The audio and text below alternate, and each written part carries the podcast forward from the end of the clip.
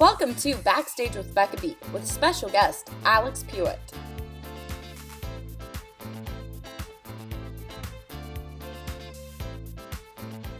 Hi, everyone, and welcome to this episode of Backstage with Becca B. On this episode, this University of Michigan graduate has been seen in national tours of Legally Blonde, Young Frankenstein, and A Christmas Story, played Riff in West Side Story in Paris, and is currently in Hadestown on Broadway, where he is in the Workers' Chorus and understudies Hades. Please welcome Alex Puette. Hi. Hello. I like the scenery behind you. Oh, thank you. These are my babies.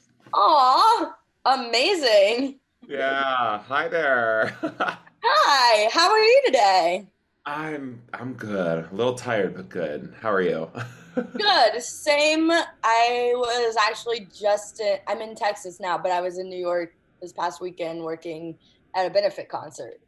nice. That was fun doing social media for it, and it was nonstop, but it was a blast. Very cool. Very cool. Where in Texas are you? Um, Dallas, Texas. Okay, nice. Yes. It. how how is Uh, I know you got like injured last week. How how are you? Yeah, I'm okay. I it, it's been a gradual thing. Just the, the way the choreography is in the show, it started wearing on my shoulder, and I was like, I need to go get this checked out. Yeah. So I- I mean, the choreography isn't easy in the show, It's so. And you know, it's Broadway, so it just it's just you just do it over and over and over again. So Mhm. we're gonna be just fine. yeah, eight times a week Oh yeah. On repeat. So I want to get it. Speaking of Broadway, I want to get into how you first started with theater. Have you always known you wanted to be a theater performer, and when was the moment you realized? Yeah, wow. Um yeah, I mean I've I've always known. When I was I guess I was it was probably like my fifth birthday. My parents took me to see a um like a youth a youth theater production of Snow White. And it was probably absolutely terrible, but I was like mesmerized and hooked. And I remember at intermission, they called me on stage because it was my birthday and I was in front of an audience for the first time. And after I got off stage, I turned to my parents and we both have this memory. And I was like, I want to do that. Like, I want to do more of that. And so they signed me up for theater classes, and the rest is pretty much history. That's history. was it like a Lithgow kind of production, like a panto production? Oh no. I mean, it was just like a really bad production of Snow White with like terrible dialogue and like I'm sure they like wrote the music themselves. I mean, it was like Yeah, yeah. from like the couple pictures I have of like that moment, it was like a pretty busted production. But like it didn't matter, right? Like I think that's like the beautiful part of theater is like, you know, the fact that like me as a 5-year-old was so transfixed and like Yeah. turned by this art form that I'd never seen before. It didn't matter how good or bad it was, right? And I think that's kind of the beauty of theater sometimes is it just like transported me into this other world and made me want to do what they were doing. And I saw something about your first role ever on your website.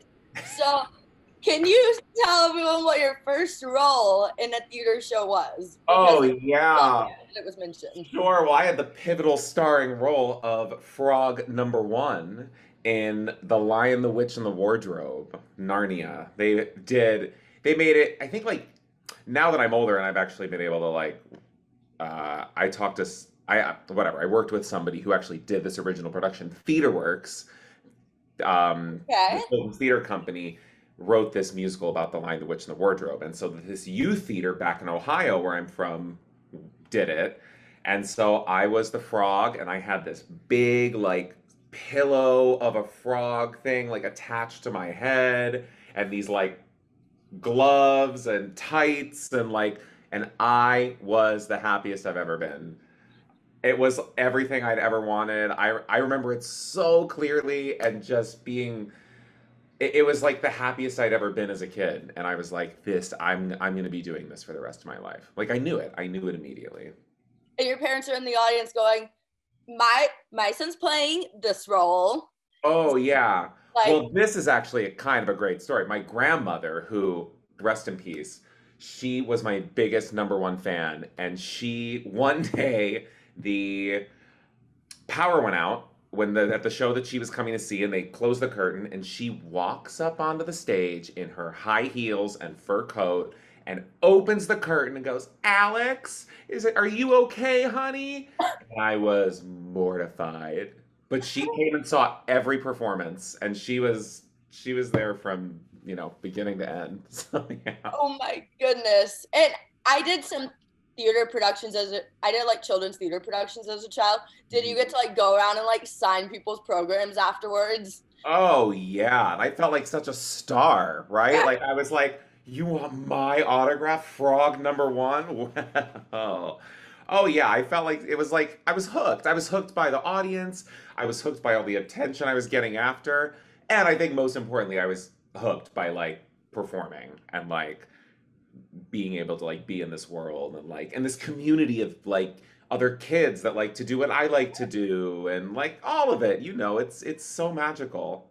Yes, it is. It, it's just magical being a part of the whole scene. Yeah. So before I get into col- your college career, I want to ask, um, what was your favorite regional show that you think helped you along the way growing up? Pre-college, you mean? Yes.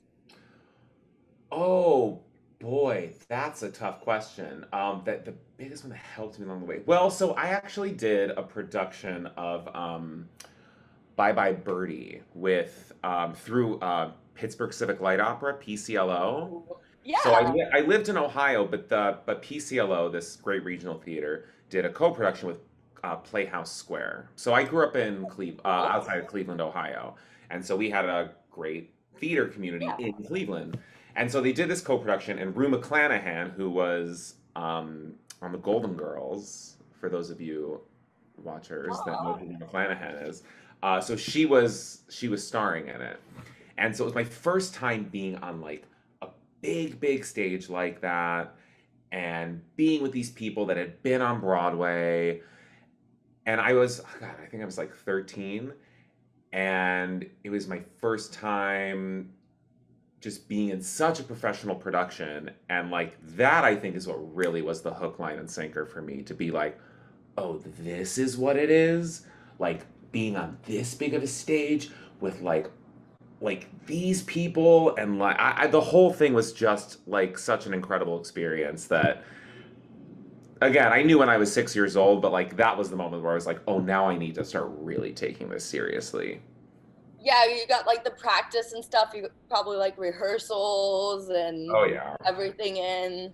Oh yeah, being in that huge rehearsal studio with these people and the sets and the it was just like the grand it was the first time I'd been in such something like so grand, like with big sets and like and all these costumes and you know, it was, it was a step up from like the youth theater that I had been doing as a child. So that that was that was a really cool moment. What a cool opportunity. Yeah, it was so awesome. I saw that you went to University of Michigan, Did go blue. has a great theater program. Mhm. So why did you choose to go there and what was the most valuable lesson you learned there? Yeah. So I I had looked at a bunch of schools and I had auditioned at a couple and it was I, I got into two very good schools and I won't say the other one, but it was a very, very another great musical theater program. And I was going back and forth between the two. And when I went and visited Michigan, uh, the students, the faculty, everyone kind of just like embraced me and, and were like, we're like, oh, we want you to come. You're like, this school is so great. Like everyone was talking. It, it felt like a family. It felt very like supportive and um, nurturing. Uh, and this other school I went to, it will still a great school, and I have a lot of friends that went there and loved it. It, I, I didn't get that vibe, and so I also wanted to be like I loved Ann Arbor. I loved the college campus. I loved the feel of it. It felt like you were just at like college, and I really wanted that experience. And so yeah, I fell in love with it, and uh, yeah, and I, I never looked back. I'm, I do not regret that decision. It was the best. And then the most valuable lesson I, I learned there. I mean, I learned a lot, obviously. Um, I would say the most valuable lesson that I learned. You know, this business is really hard. It's it it it's really hard and nothing about it is linear. And while I don't think I figured that out in college, I do think that I learned to there to not take things personally. And that was a really big lesson because you know it's so easy when you're auditioning and when you're getting cast in shows especially at college or like in you know it, it's easy to take things so personally right? When like 9.9 times out of 10 it isn't about you. And so when i was up for roles at college or up for roles in like little student productions or whatever and i didn't get them it was like my first kind of big rejection. And you know the faculty was there to coach us and be like look it's not about you. It's about these puzzle pieces. It's about it's about all these other factors that don't involve you. And i think that's the biggest lesson that i've taken not just like in theater right but in life in general. Yeah. I mean the theater industry i've learned especially like from this these interviews super competitive like even more competitive than i thought. Oh, but yeah. like so is life so is life in general. Like mm-hmm. everything you go after in life is you're competing you're kind of like competing against other people but you can't compare yourself to other people. Otherwise, no. you know what? and now that you say that the one of the first days of freshman year our the head of our department at the time who was wonderful incredible mentor and an educator he said to us you know during your four years here and after you graduate don't look side to side right? Like like you need to look straight on because if you look side to side and you start comparing yourself to other people everyone's journey is different right? So this person who's like next to you over here their path is going to look a lot different than yours right? They might go up and then go down and go up at different times that you do and it has no reflection on your own journey. And so that's another thing i think that again as you were just saying is not just helpful in the business, but it's helpful in life. And this is actually a question I just thought of that I've never asked anyone before. So, how do you go about admiring someone else's work without comparing yourself to that person? Oh, that is the age old question, isn't it? You know, I don't know that there's like a one size fits all answer for that. I think for me, it took a long time to get there. I mean, if I'm being completely honest, right? Like, um, while I had a lot of successes in my career, um, you know, since graduating from college, it's I've I've struggled like a lot, a lot, a lot. And so it's been hard for me sometimes to watch peers, to watch friends to watch people again that I've admired from afar and like continue to get the success while I'm kind of still like working my side jobs and like doing this. And I think the moment, well, what is helpful in those moments is to remember that I I belong in this business too, right? I belong in the world. Like like I am my own person and like it this this unfounding belief in myself knowing that like no no no no no my moment's gonna come. It's gonna come. It might not come tomorrow. It might not come next year but like my moment's gonna come and my moment has come in some ways right like i've, I've had a lot of things that i can celebrate but like yes that moment that like that tony award that broadway show that that amazing role on a national tour like my moment's gonna come for that too and I can rest easy knowing that that if I keep going, it'll come, and I can be happy for this person in the meantime. And that doesn't mean that like I'm a failure because they got something else. Yes, so true. I mean, I can imagine how hard it is to watch and be like, don't compare yourself, don't compare yourself, because be like being happy for friends is so wonderful. Totally, it's but but it is something that I, at least for me, it's it it took years for me to like and really internalize that, right? Because you can like say that all you want, right?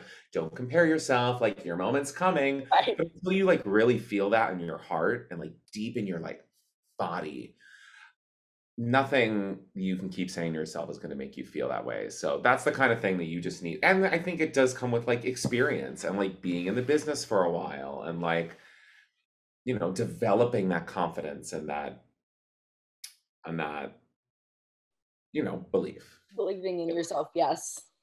So I want to talk about your first national tour. Sure. I read it was Legally Blonde. Sure was. So that is a really cool tour to book, right? A, like a first tour to book because yeah. it had it had and still has such a big fan base. Mm-hmm. So, first of all, what was your audition process like for the tour? Sure. Okay, so I graduated college in May of a certain year. And uh, so I graduated in May, and then I went to do shows at the Muni in St. Louis. So I was doing, yeah, so that's how I got my equity card. I actually got my equity card the summer before, but I, I went back Fun. to do, doing a production of 42nd Street. And so this was right after I graduated college in like May, June. I was doing 42nd Street, and the agent that I booked from my senior showcase called me. It was my very first, uh, may have been like my second audition. And he was like, Hey, I know you're in St. Louis, but this role just opened up in the Legally Blonde National Tour. We think you'd be perfect for it. Can you fly in? And so I talked to the director of the Muni, and he's like, You can miss one day. And so I flew back to New York City. I auditioned for the show. I was there all day. And at the end of that day, at like, I think it was like nine o'clock, 10 o'clock at night, we were still there. And the casting director came out and was like, You booked it. You start rehearsals tomorrow. Oh my goodness. How quick.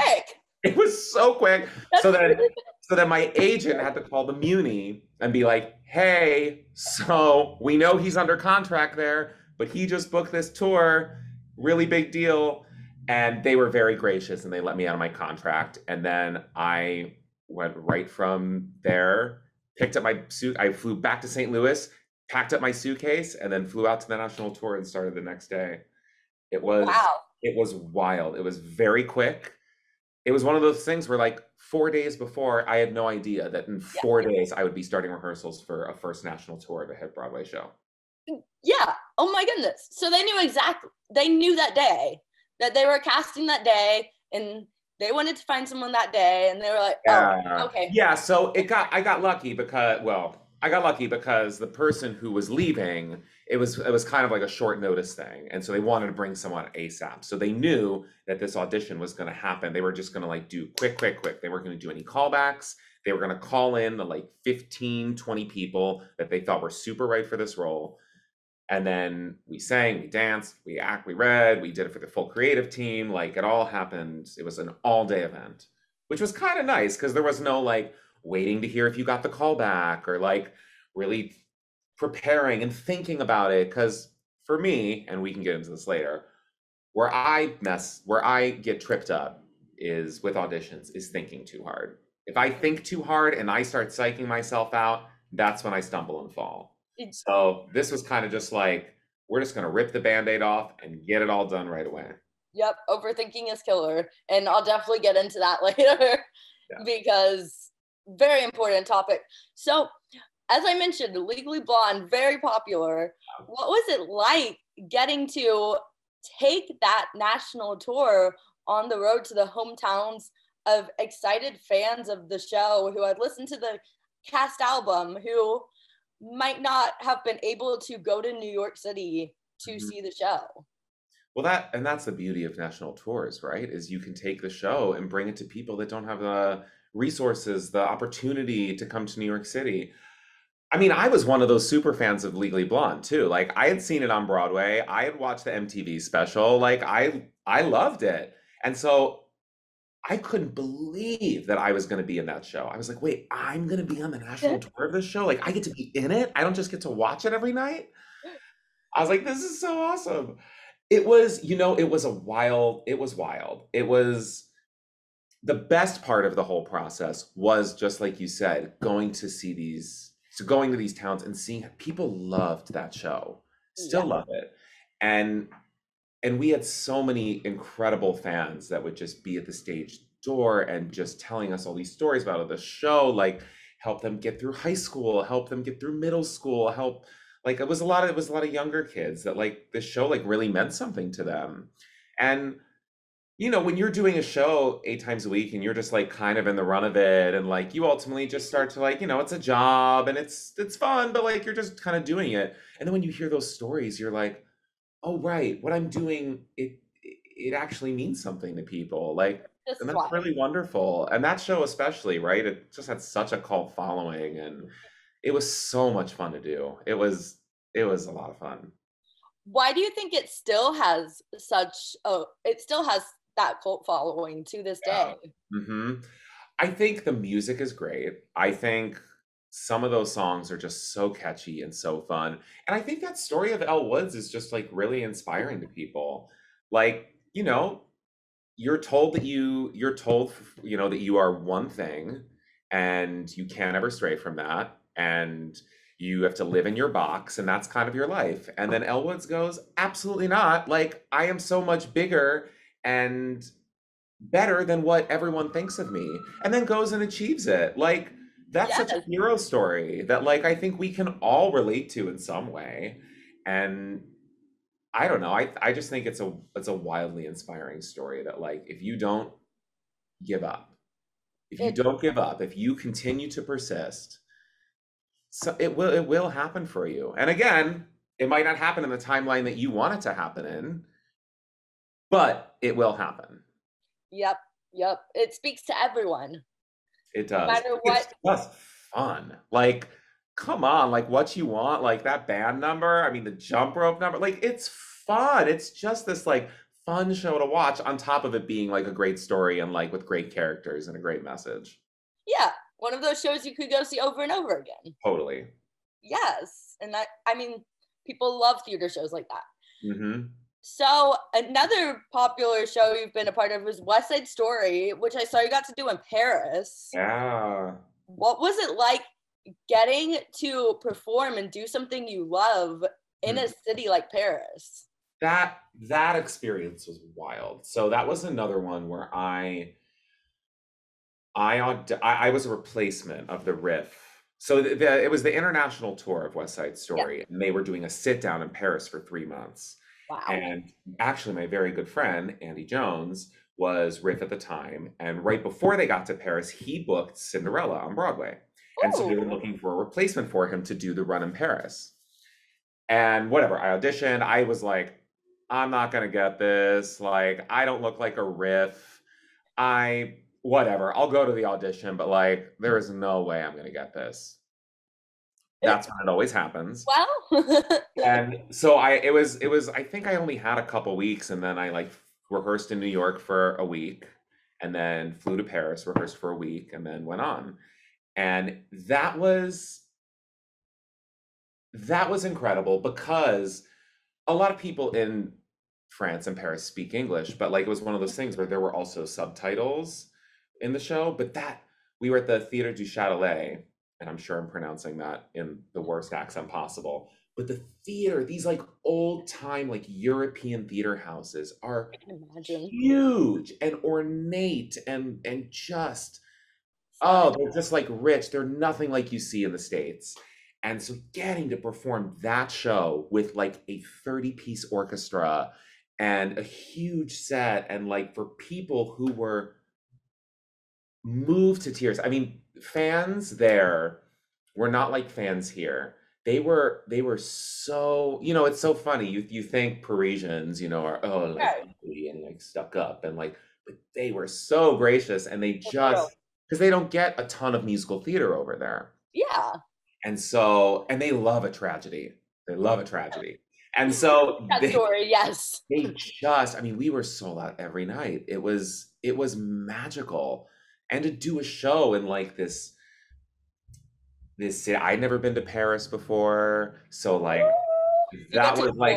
I got to live in Paris for three months. Like, how amazing is that? Like, and when like that's why I also love this business is because like when would I ever get to go to Paris for three months and just like live and get to like have my coffee shop and like this and get paid for it?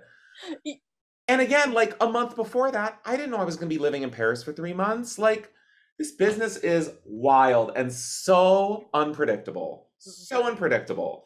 And that was an experience. Yeah, I'll, I'll cherish that forever. That was amazing. Oh my goodness, that sounds like the best. I mean, everyone dreams of going to Paris if they don't live there. So, right. What an experience. Yeah, it was. How do you stay healthy both physically and mentally on a tour? Mm. Oof, that's hard one. Tour is tour is tough, especially if you are so I've done 3 national tours.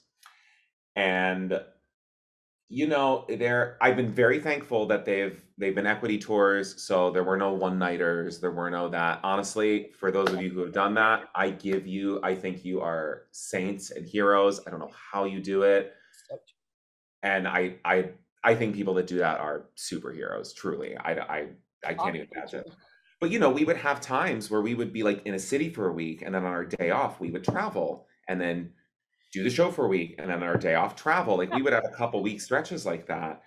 You know it's hard. You you have to rest. I think rest is the most important thing you can possibly do.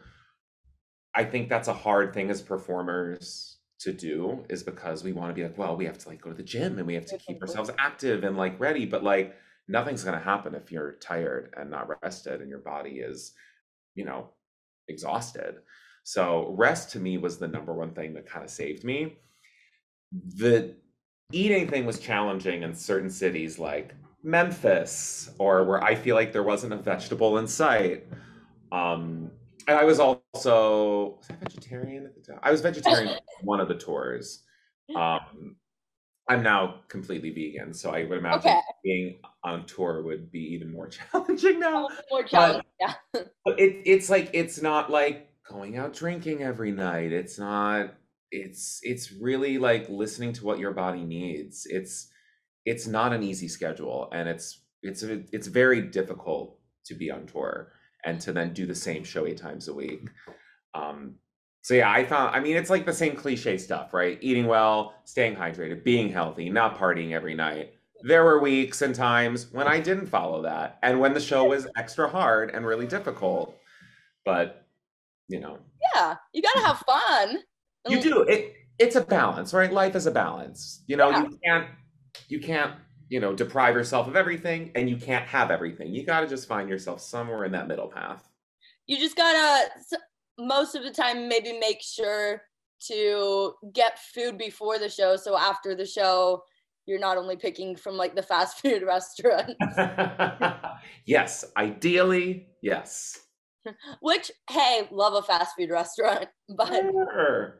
you got to treat yourself every once in a while. Yeah, exactly. Taco Bell, I love it.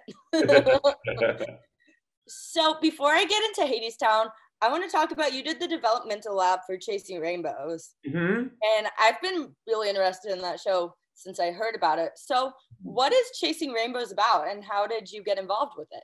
Sure. So, Chasing Rainbows is the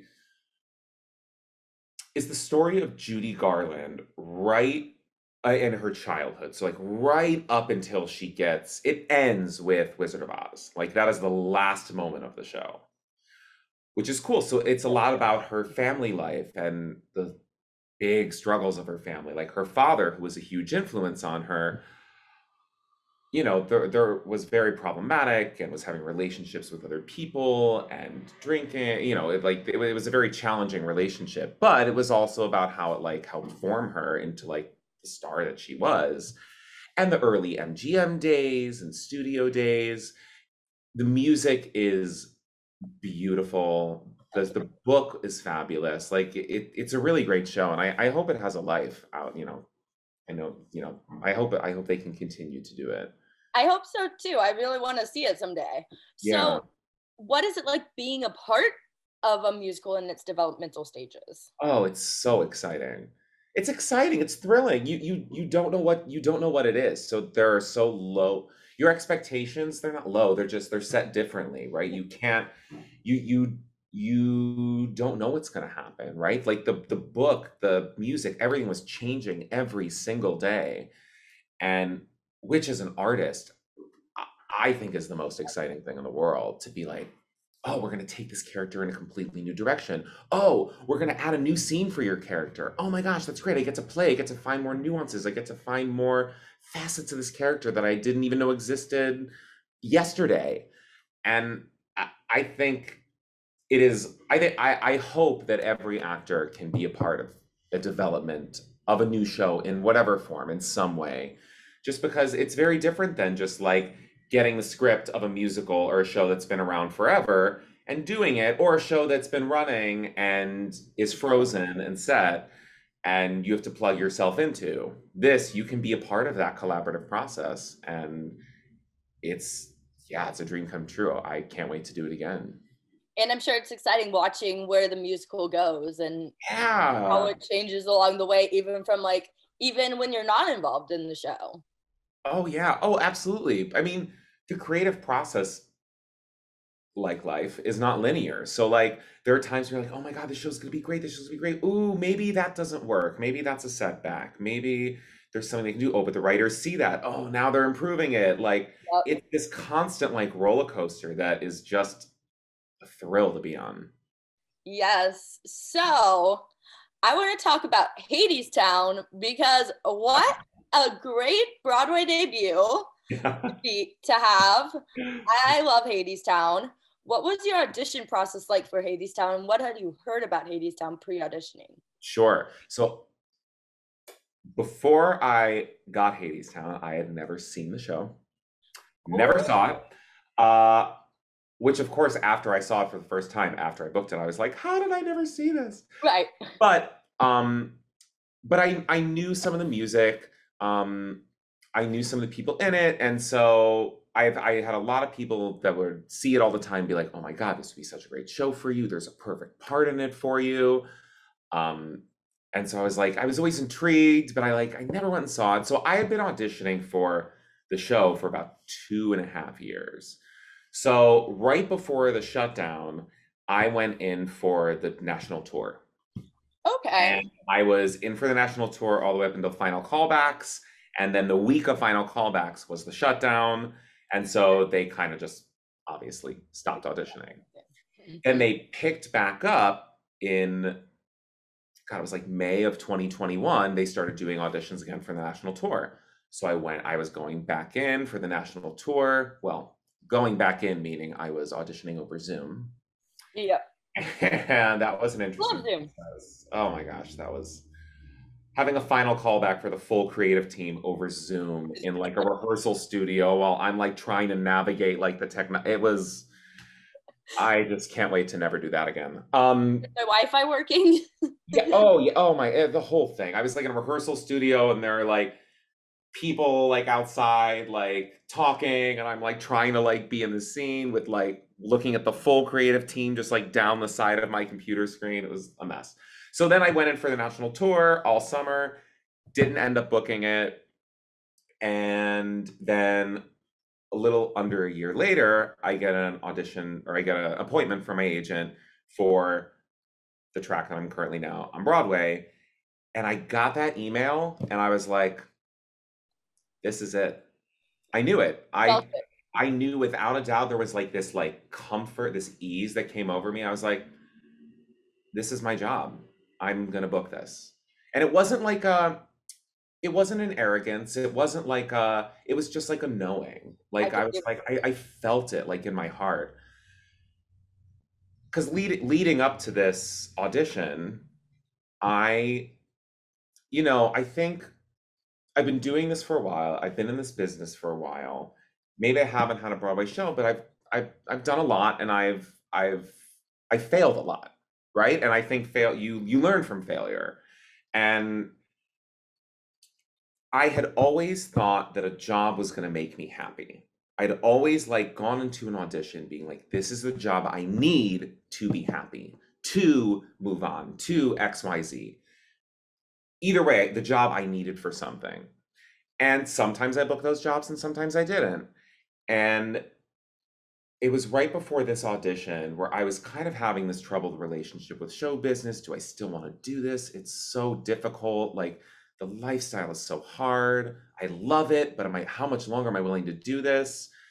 And I was kind of like, you know, I'm going to give it one more year. I'm going to really give this like one more year. And if something happens, great. And if it doesn't, I'll be okay.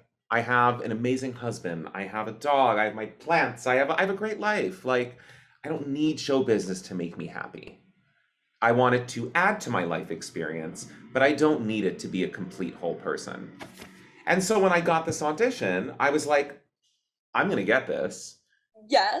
Want this. But if I don't get it, I'll be fine. Like I'll be I'll be I'll be a little sad, but I'll be okay. And so I got the audition. It was the first part was a self-tape, so we had to film ourselves doing a whole bunch of stuff. And then after that self-tape, there was an in-person callback. And so I go to the callback. It's me and about like 15 other people. And the whole time I just felt this ease. I just felt like I wasn't like des- I didn't feel this desperation. I didn't feel this like I need this, I need this. I was just like I'm going to have a good time. I'm just going to have a good time and be myself and hope that that's enough.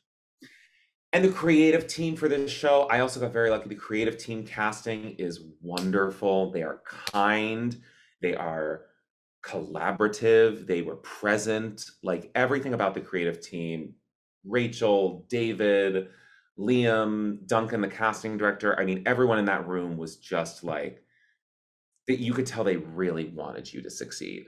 And so anyway, so I, I did the audition and it went great. And then I found out I have a final callback on a Friday. And so I go back in and I'm What's like happening? super, super pumped. And I'm like, I'm ready to like do this. And I felt good about what I was doing. And I do the final callback. And then afterwards, the casting director comes out and he's like, okay, this this decision is going to move very quickly because we want the person to whoever gets this to start next week. So mm-hmm. you will know an answer by the end of the day today. And I was like, great, awesome. Five o'clock rolls around, six o'clock rolls around, seven o'clock rolls around. I don't hear anything. Staring at your phone. So yeah, exactly. So I call my agent and I was like, hey, you gotta tell me. Like, you gotta find out something, right? Like, I don't care if it's no, I don't care if it's maybe. Just like help me. I can't go through the weekend with just like waiting to know.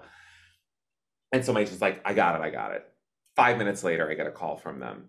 And she's like, okay, so things are looking good. They all want you, but they need final approval from Anais Mitchell, who is the Oh. creator of the show. Yeah. they filmed the audition. They're like, they have to send it to her. You'll get an answer by Monday. So they're like, you can don't celebrate yet, but it's looking But good. it's looking really good. Yeah.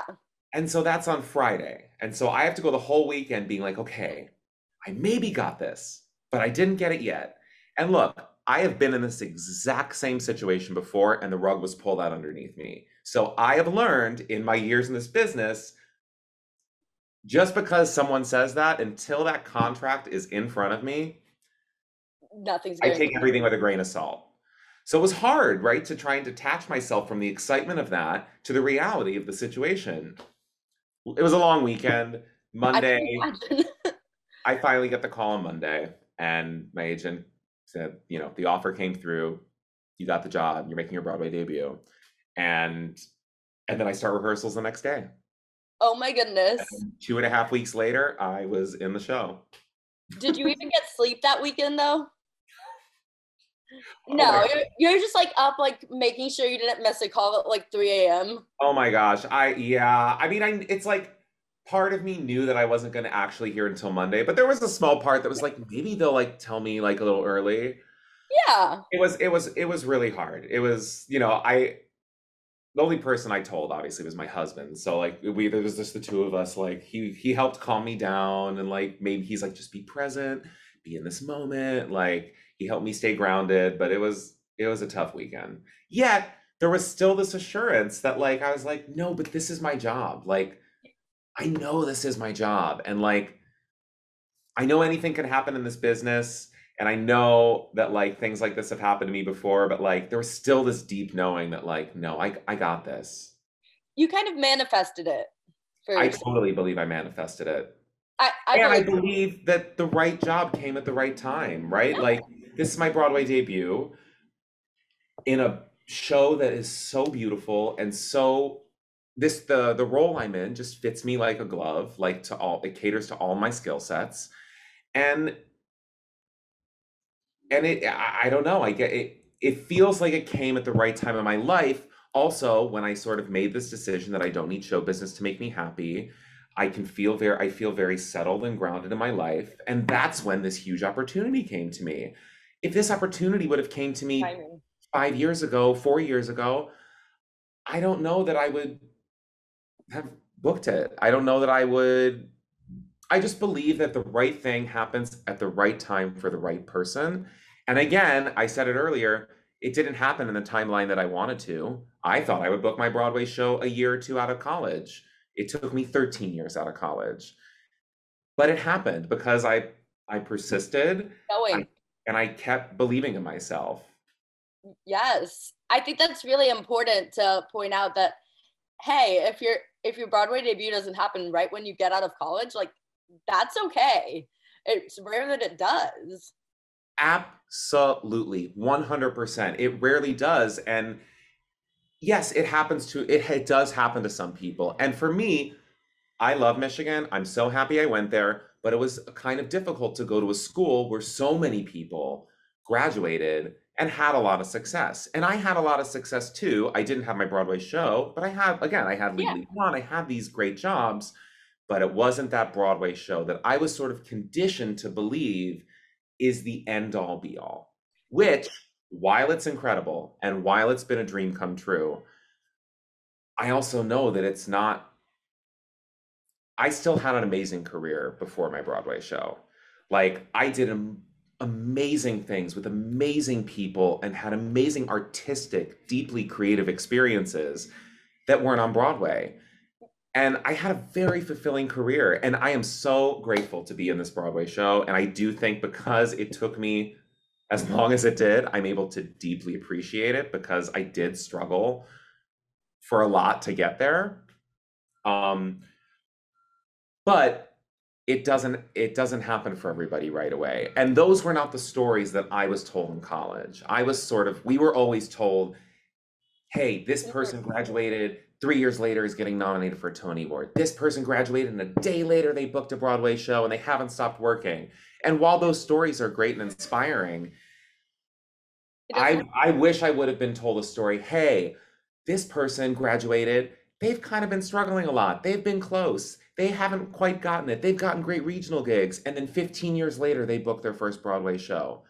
I didn't hear that story, and so I guess I I wish I I, I hope that someone watching this or listening to this can hear that that like it doesn't happen in a timeline that is linear. It doesn't happen in a timeline that you can ever predict, but it can happen if you just continue to stay on the course keep those keeps keep your gaze forward again things like we talked about not looking side to side not comparing yourself and knowing that it can happen for you too if if you just keep going Yes, and you got to take shows to people. You got to perform shows for people who might never get to go to a Broadway show to New York City. Absolutely. You know, my therapist, he's amazing and he only works with artists. And he always says that artists are like shaman. And because like the work that you do is like is very important to other people, right? Like taking Yes. shows. And he's like, you are called to go, you are called to do where you're supposed you're where you're meant to be. So like if you're meant to be in Washington D.C. doing a regional theater, like to take a show and like give someone in D.C. that experience, that's where you're meant to be. That's where you're called to go. And like it's not you're not always going to be called to be in New York City because there are there's a lot of art here, right? But there's not a lot of art in Des Moines, Iowa, in Sacramento, California, and all these places that like they need artists too. And so sometimes you got to go there and do the work. And I just got lucky that this time I happened to be called to be in New York. Yes, and you and you get your plants in the background, and Yes, I get to be home. you get yeah. You don't have to like, oh, can someone water my plants? Oh, yeah. I don't trust anybody else to water my plants. oh, I mean, my that's like my mom wouldn't ever trust me to take care of her plants. So Yeah. she'd be They're like, "No, absolutely not. And if you want more plant content, I just started a Broadway Plant Daddy Instagram. Ooh, So follow me at Broadway Plant Daddy. oh, I'm gonna put that in the Put that in the show notes. lower thirds for sure. So I have to ask, what was your rehearsal process like for Hadestown? Quick. Very quick. so, like I said, I had never seen the show before. So, my first time seeing the show was I got the job. The next day, I had a music rehearsal. So, I was learning the music. I'd never seen the show. And then I saw the show that night. And of course, that was like a magical experience because the show is so Okay. good and so beautiful.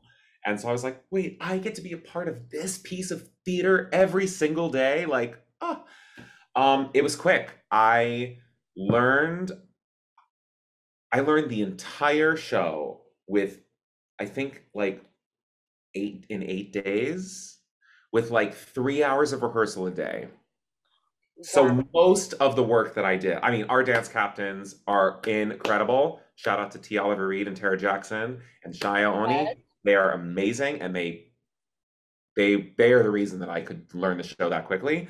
But a lot of what I had to do was homework. So yes, I had my, I would I would absorb the information, and then I would go home, and for hours and hours, every waking moment, I was drilling it. I was going over music. I was going over choreography. I was renting a rehearsal studio. I was staying up late. Like I was determined to learn this as quick as possible because I wanted it in my body so that when I went on for the first time, I didn't have to think so hard. And Of course, I had to think hard, but you want to be as prepared as possible. So I learned it very quickly. I think I learned the whole thing in eight days. And then the next like couple, maybe five or six days, I was just reviewing it. Well, you know, but I was reviewing it in a rehearsal studio with no props, no sets, no nothing, no no other people around me. And then I got one put in rehearsal. Well, I got one rehearsal with all the automation of the show, like all the oh, turntables. yeah, all the turntables. So I got one rehearsal with the automation. Oh my gosh. The, my the day of my first show, that afternoon, I had a put in rehearsal, which is the first time I'd ever done it with people, with anybody else. So you're like, hope I don't crash into anyone. Yes, I mean, like I've been watching the show every night. I've been like, I know technically what I'm supposed to do, but I've never done it. It- And yeah. so that afternoon, I had my put in rehearsal, and then that night, I was in the show for the first time. oh my gosh. What was stepping on the turntables for the first time like terrifying or exciting? How like how do you learn to navigate those? It's it's it was it, you know what's so funny? My husband is choreographing a show at the public this summer, or in the park this summer. Yes, as you like it, go see it if you're in the city. Um, and they have a turntable, and we were just right before this interview. Um, he was like asking me questions about the turntable, and he was saying like, you know, some of the actors are kind of scared to do it. Like, what advice do you have for them to like get used to this turntable?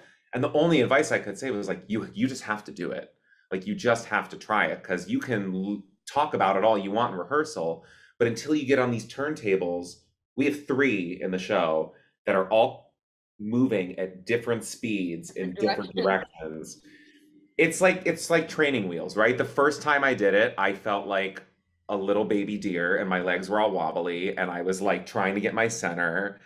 And there's sometimes when you have to go from one turntable to the next as they're moving. And so you have to just like get used to it. And the first couple times, like even my first couple shows, I felt like kind of like, whoa, like a little wobbly. And then, of course, after you do it, you kind of know what you need to do with your body and like where you need to step.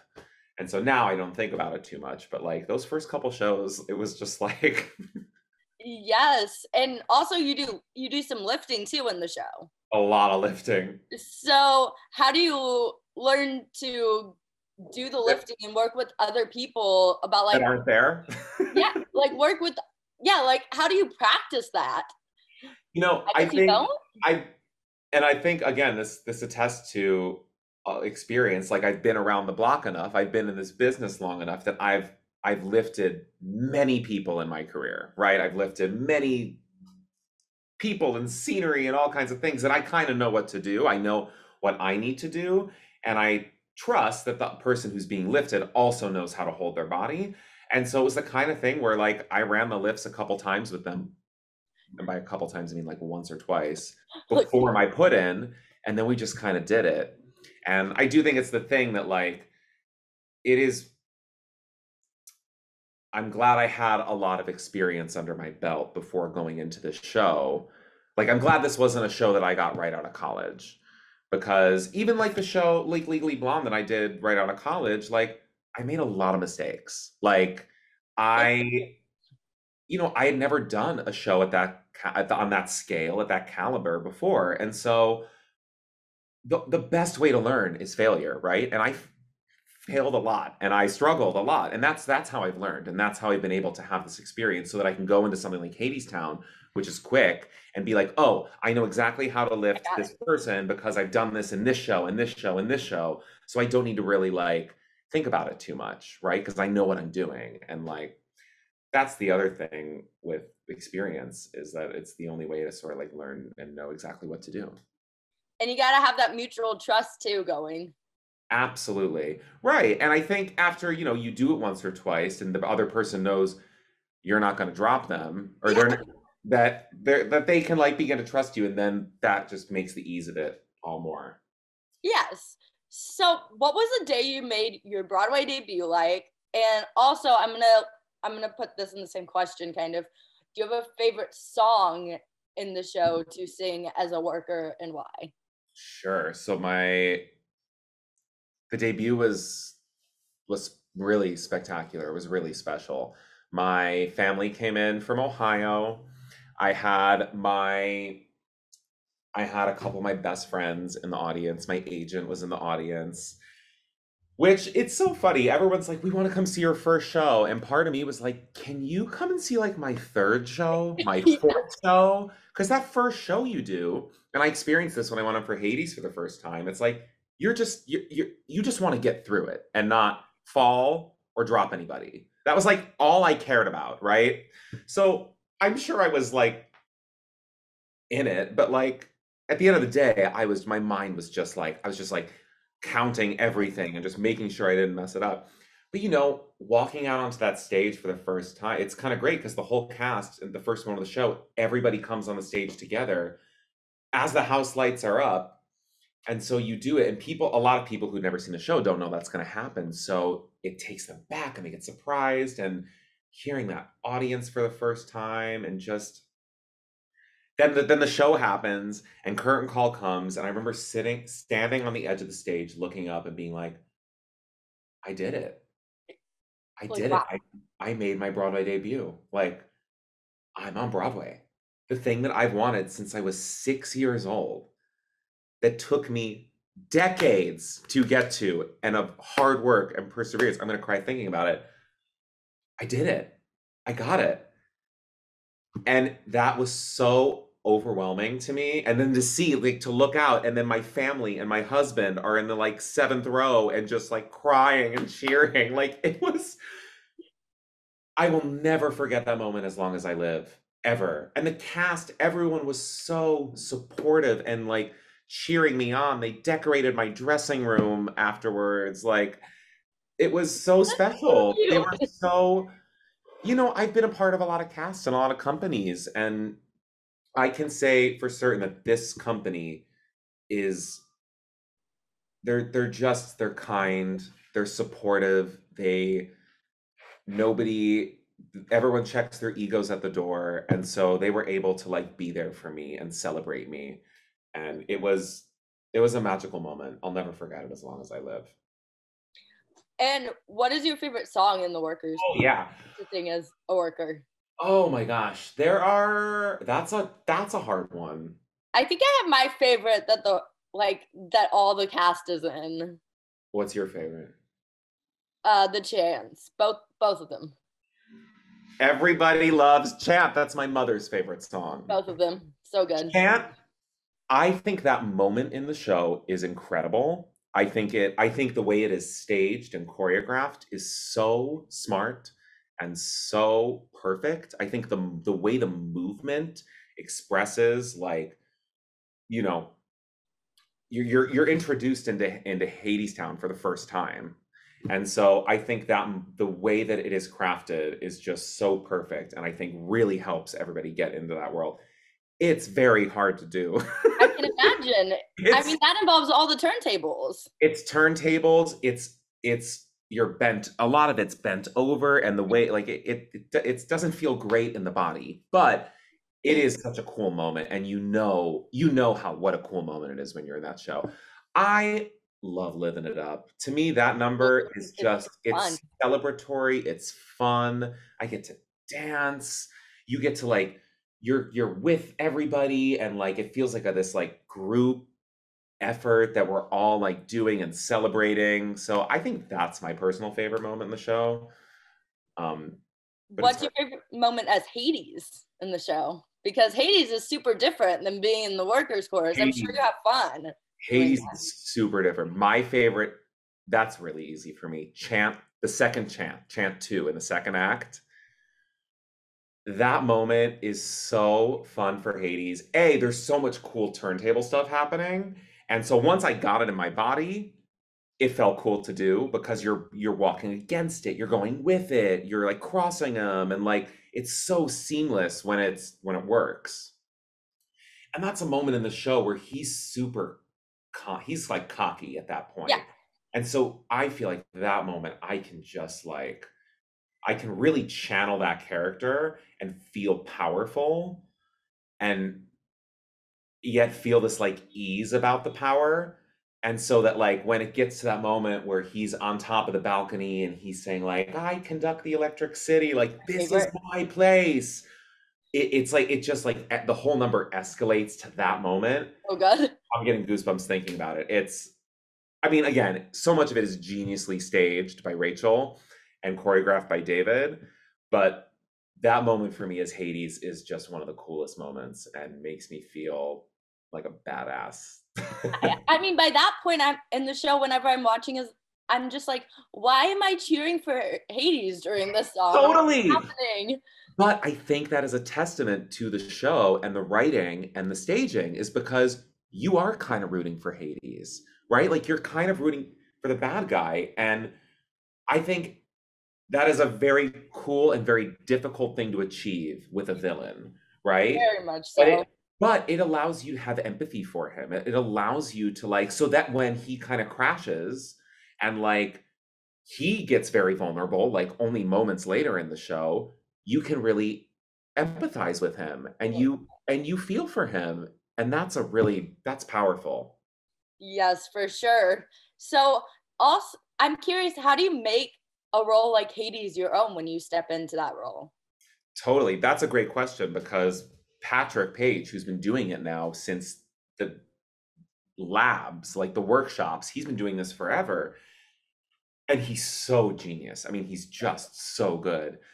But nobody can replicate what he does. And so, you know, I all the understudies in this show kind of have the same, you know, and uh, under, understudies everywhere. But I, I think in this show too, where so many of these performances are really iconic it is just about like being like, okay, I'm gonna take the things that I love what he does. There's some things where I'm like, that's genius, and I don't think I can do it better. And I wanna steal like an artist, hmm. right? Like, because so much of art is just like taking what you see and like using it and then making it your own. But like, there's so many moments where I'm like, I want to keep that moment. And then there are a couple moments where I'm like, what if I tried something different? And you know, I've only I've gotten to do the role maybe like six or seven times that's a good amount. Which is great, you know, for only being in the show less than yeah. two months, that's pretty amazing. And I have some more chances to do it later in the summer. But I think every time I did it, I was kind of like, I found a new moment where I'm like, maybe I'll veer off from what Patrick does and maybe kind of start to do my own thing. And what's really nice is that our creative team celebrates that. They want that. Like the the our associate director, Keenan, he he was always being like, okay, like make this moment your own. He's like, don't feel like you have to do what Patrick does. Or like he said, Orpheus understudies, don't do what Reeve does. Like, and I think it it's cool. I've seen a lot of these understudies go on, and they're all unbelievable. And no performance is identical to someone else's. And the fact that we can be in a company that celebrates that, that encourages that is really special. Yeah, I feel like the Hadestown company, like in particular, really does celebrate everyone in the cast for all their talents. Absolutely. And the show is it's always on it's always changing. Every time Rachel comes back in or David comes back in to like do a brush up, a moment a moment will change in the show. Nothing too crazy, but like the show is not frozen necessarily. So that it's it's this kind of like living, breathing thing that's always evolving, which is makes it really exciting to be a part of. To kind of go along with that, I can see Hadestown hopefully being around for a long, long time on Broadway. Why do you think it is as popular of a show as it is? Mm. I I think the story I think Orpheus's journey and the themes of the show are universal in a way that most shows don't hit, right? Look, we have all experienced doubt. We all know what that feels like. Like so th- those like that last those last few moments of the show, I think people are so engaged because they're like I've been there, right? Like how many times have I doubted myself and turned around? Yep. Right? Like I think the the whole the whole like for me what the show means to me is like and what i felt learning hades what i felt learning the show where i had so much self-doubt right? I'm like can i really do this? Like with hades i'm like oh my god patrick's performance is so amazing. Like can i ever live up to this? Can i do this? Is this something that you know i, I had all the doubt in the world. And for me it was like just don't turn around right? If i turn around and like engage with that doubt i will fail but if I can just keep going, right? And just know that if I can get to the other side, right? And let doubt, doubt will be there. Doubt, those fates will it's be there. there. It is always, it, it is inevitable. Doubt, anxiety, it. it is all inevitable, but it is our relationship with it that determines how well we succeed. And so I think that is why this show captivates people in the way that it does, is because the themes, the characters, like are so relatable, and we empathize with all of them for different reasons that people want to just come back and see it again and again. I mean, the music is also absolutely beautiful. The staging is great, but the way that the story is told, I think is just is so hits people in their hearts that they didn't expect. And I think that is the beautiful thing about art. And I think that is why Hadestown is so successful. I, I mean, I saw it during previews in April 2019, and I uh, I was so looking forward to it. I lived in Los Angeles for five years, so I was so looking forward to the tour going to Los Angeles. Yeah. So all my, my LA friends could see it, and I could see what they thought about it. And just seeing them post about like how amazing the show was, I was like, "See, I told you." yeah it moves people. I mean it's every night at curtain call we look out the, like you know it's great because we get to stand there and just look out in the audience and people are just moved to tears every single day and it's that feels very special to be a part of. People are just jaw dropped by the end like what it i just watched art. Yeah yeah. Yep. Absolutely. So if you could revive any broadway show and be in it what show would it be oh wow. Okay, so I what kind of got me into musical theater, why why I fell so in love with musical theater and it has changed was those old glitzy spectacles. Right, with just like huge sets and dancing and singing. So I'm gonna ha- I'm gonna have to say 42nd Street. Ooh. I know that's like, you know, it's a don't strike me down for saying it. It's kind of a dumb show. But it's it's really silly and frivolous, but it that show brings me so much joy. I've done the show many times. I think that opening number is thrilling. That re- the revival they did in 2005 was or 2000, 2001 was unbelievable. Unbelievable to watch that show.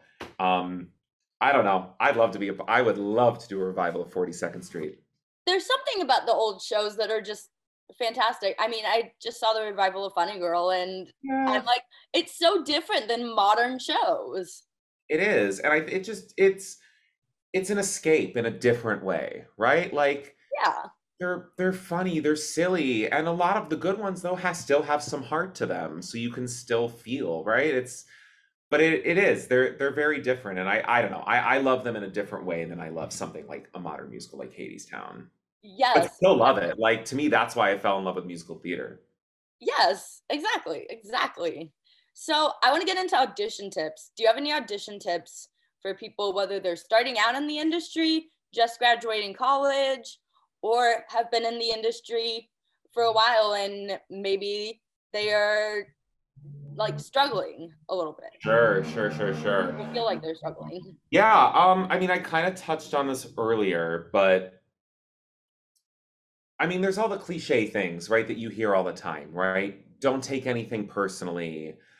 Um, be yourself, which all of these things are they're very valid, right? Like I believe the reason I got Hadestown was because I went in that room and I was myself, right? Like I didn't try to like put on an act. I wasn't trying to like be somebody that I wasn't because ultimately they want to work they're going to want to work with you, not this like version of you. So yes, all of those things stand. But for me, and again, I said this earlier, you don't need that job to make you happy. You don't need that job to be a complete whole person. Hopefully, if you get that job, it will add to your experience. But like, you're going to audition hundreds and hundreds and hundreds of times and get a handful of them. And that's everybody, right? Like, every single actor has auditioned way more than they've ever booked a job. And so all you can truly do is your best and be yourself. But like, you don't need that job to make you happy. And you'll, if you get it, fabulous. But like, it's, if you can go in just knowing that I'll be okay, I will be okay uh, on the other side of this, regardless of what happens, regardless of whether I bomb it or don't bomb it or, or get it or don't get it. You know, it, it at the end of the day, you will be okay. And the right thing is going to come when it's supposed to happen. So, frankly, although I look back at the things that I really wanted and didn't get, and now in hindsight, I'm like, I'm so glad I didn't get that job then because then I wouldn't have had this experience. Then I wouldn't have been able to go to this life event. And I wouldn't have booked this show and met this person and all of this. Like, it's all cosmic, right? Like, my wonderful therapist always says, all the roles have been cast already. Like, it's all been cast and now it's just showing up and doing the thing and seeing where you've landed in that pile and like and to know that it's not going to be linear. Like you will then you will get great jobs and then you might go a year without working and then you'll book another great job and then you might book some smaller jobs that maybe don't pay as well. Like the whole it it's ultimately i do believe we move in this forward direction but it does this right? Like it's not it's not a clear path. Yep, kind of a roller coaster ride sometimes. Yeah, absolutely. Who inspires you in the theater world? Is there anyone in particular? Um yeah, I mean who inspires me in the theater world? I mean, I would say my teachers. I know that that's not like I know you wanted like a I big Broadway actor name. No, I love that. My teachers are the ones that continue to inspire me. I'm actually I'm I just started coaching again with one of my favorite teachers from college who I hadn't worked with in a long time and I finally was like, "You know what? I need someone who can like inspire me again because I need to be re-inspired." And so I reached out to her and I was like, can we work together again? And to yeah. me, just working with her and being able to coach with her and like those to me are the people that are inspiring because they they continue to do the work, they continue to teach emerging artists like these artists that have either been in the business or coming up in the business. And I, w- I personally wouldn't be anywhere without the people that have helped me along the way. And so i'm going to say my teachers I love that answer. Hmm. It, that that's a really good answer. Thank you. Okay. So before I get to my last question, where can people follow you on social media to keep up with you? Sure, you can follow me uh, at A. So that's A P U E T T E. Uh, not on Twitter, but I'm on Instagram. And again, if you want to see some fun, more more plants, Yes. I'm trying to intersect theater and plants, so you can follow at Broadway Plant Daddy. Does all the cast know so they can get you plants? Oh yeah, I've already start. I've already started helping Jewelle Blackman, our Persephone, get plants for her dressing room. I'm helping the Fate dressing room. I just got helped them buy a new grow light. I'm starting. I actually just got a text from one of my other castmates. He was like, "Help me with this plant. I have a home that's dying." SOS. what do I do to save it? So we'll see. so, lastly, besides the plants, do you have anything you want to promote or talk about? Um, Or you can just promote Hadestown and be like, I was gonna say, come see Hadestown. It's the cast is changing. We just T. Oliver Reid just went in as Hermes, and he Yes. is fabulous. He is unbelievable. Come back and see the show. Follow me on Pro- Broadway Plant Daddy if you want some good plant tips and to see some good plant photos. Um, and just go see a Broadway show. Go support art, no matter where you are. Go see your community theater. Go see your regional theaters. Go see the concerts. Like they need you just as much as you need them. yes, yes, they do. Absolutely true. well, thank you so much for taking the time to join me on my interview series today. Yeah, I really thank you for enjoyed talking with you and hearing about your career. And I look forward to getting back to New York and seeing and seeing you in the cast of Hadestown. Come on back. We'll be there. I love Hadestown. I can see it multiple times. Me too. Thanks for watching this episode of Backstage with Becca B. You can follow me on Twitter and Instagram at Becca B Talks TV. Or for more exclusive content from this interview and more, you can follow me on Instagram and Facebook at Backstage with Becca B. Make sure to subscribe to my channel and like this video, or if you're listening on Apple Podcasts, go ahead and give me a five star rating. Thanks for tuning in, and I'll see you guys next time. Bye!